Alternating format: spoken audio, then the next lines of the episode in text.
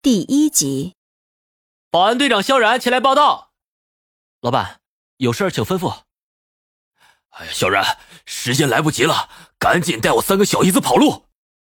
天豪集团董事长办公室里，一身富态的董事长刘华龙神色焦急的向保安队长萧然吩咐：集团出现重大变故，刘华龙内幕交易被查，公司马上就要被封了。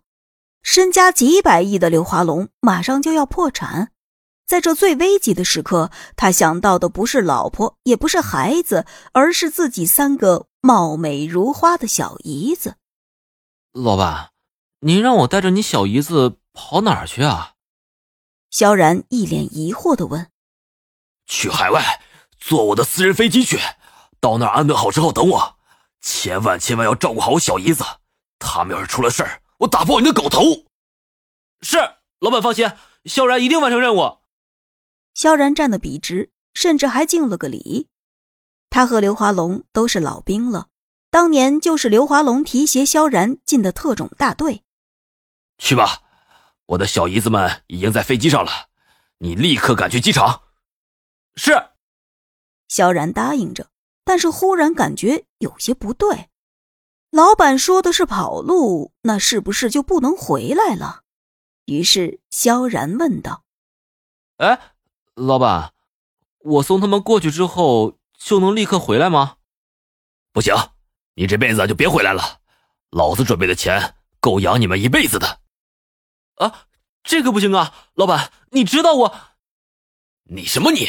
我知道你在惦记什么，不就是你那个白月光吗？一个渣女而已。”你惦记他做什么？